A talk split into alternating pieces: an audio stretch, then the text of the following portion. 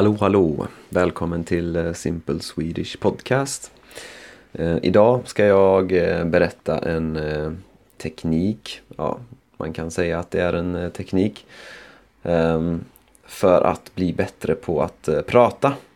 Och egentligen så tänkte jag göra det här avsnittet generellt om att bli bättre på att prata men men det blev så långt så jag bestämde mig för att ta bara Eh, den här tekniken och eh, fördjupa mig lite med den. För att eh, jag tycker det är väldigt viktigt. Det här som jag tänker prata om nu. Och om du gillar den här podden så får du jättegärna stödja mig på Patreon du kan gå in på min hemsida swedishlinguist.com Ehm, och där finns en eh, länk till eh, min Patreon. Och eh, då får du också tillgång till transkript på alla avsnitt. Och det finns också chattrum där du kan skriva på svenska med mig och alla andra. Och även grammatikövningar och sånt. Så ja, det här är alltså en teknik som man kan använda när man eh, tränar på att konversera, när man tränar på att samtala. Och det är något som jag alltid säger till mina elever. Eh, för man är ofta van att uttrycka sig på ett specifikt sätt i sitt modersmål och det är antagligen ganska avancerat. Och eh, när man försöker prata svenska så kan man inte uttrycka sig lika avancerat och då känner man att man måste fråga efter många ord eller, eller att man måste säga saker på engelska. Men jag vill säga att eh, du ska minimera att fråga efter ord och att och speciellt minimera att säga saker på engelska. Så du kommer antagligen fortsätta behöva fråga efter ord och till och med kanske säga vissa saker på engelska. Men som sagt, eh, gör det så lite du kan. Och jag ska förklara vad du kan göra istället. Så när du pratar svenska, så när du övar på att prata svenska, försök att också tänka på svenska. Försök att inte översätta inne i ditt huvud. Så när du inte vet hur du ska säga ett ord, försök alltid först att eh, säga det du vill säga på ett annat sätt. För att du tänker, du, du vill uttrycka dig och du tänker på att du vanligtvis i ditt modersmål så uttrycker du dig på ett mer komplicerat sätt. Och när du inte kan göra det på svenska då då, då är din första instinkt att eh, fråga efter ord eller säga det på engelska. Men försök alltid först att bara säga det på ett annat, enklare sätt. Försök stanna i det svenska språket. Det går inte alltid, men försök alltid det först. Och ju mer du gör det, ju bättre kommer du att bli på det. För tänk så här. Varför är det så mycket lättare att lära sig ett språk när du måste?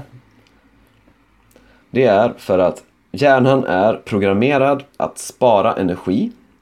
Att säga saker på ett nytt språk, det tar mycket energi.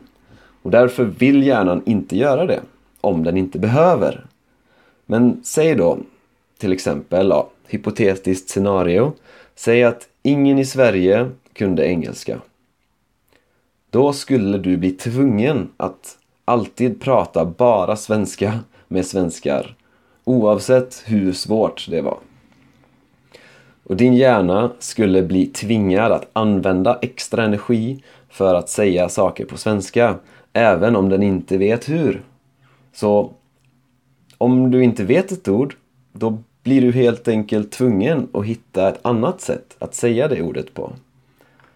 Det skulle liksom vara det enda sättet.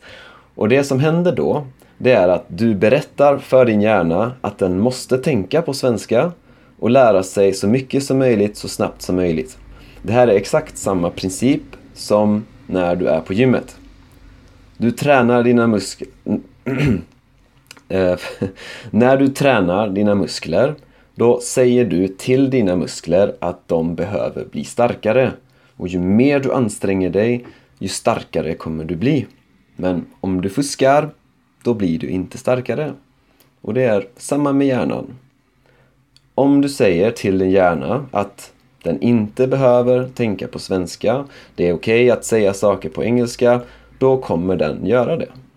Och du kommer lära dig långsammare. Så visa din hjärna att den behöver använda svenska, tvinga den att använda den extra energin, att eh, hitta andra sätt att säga det du vill säga på svenska.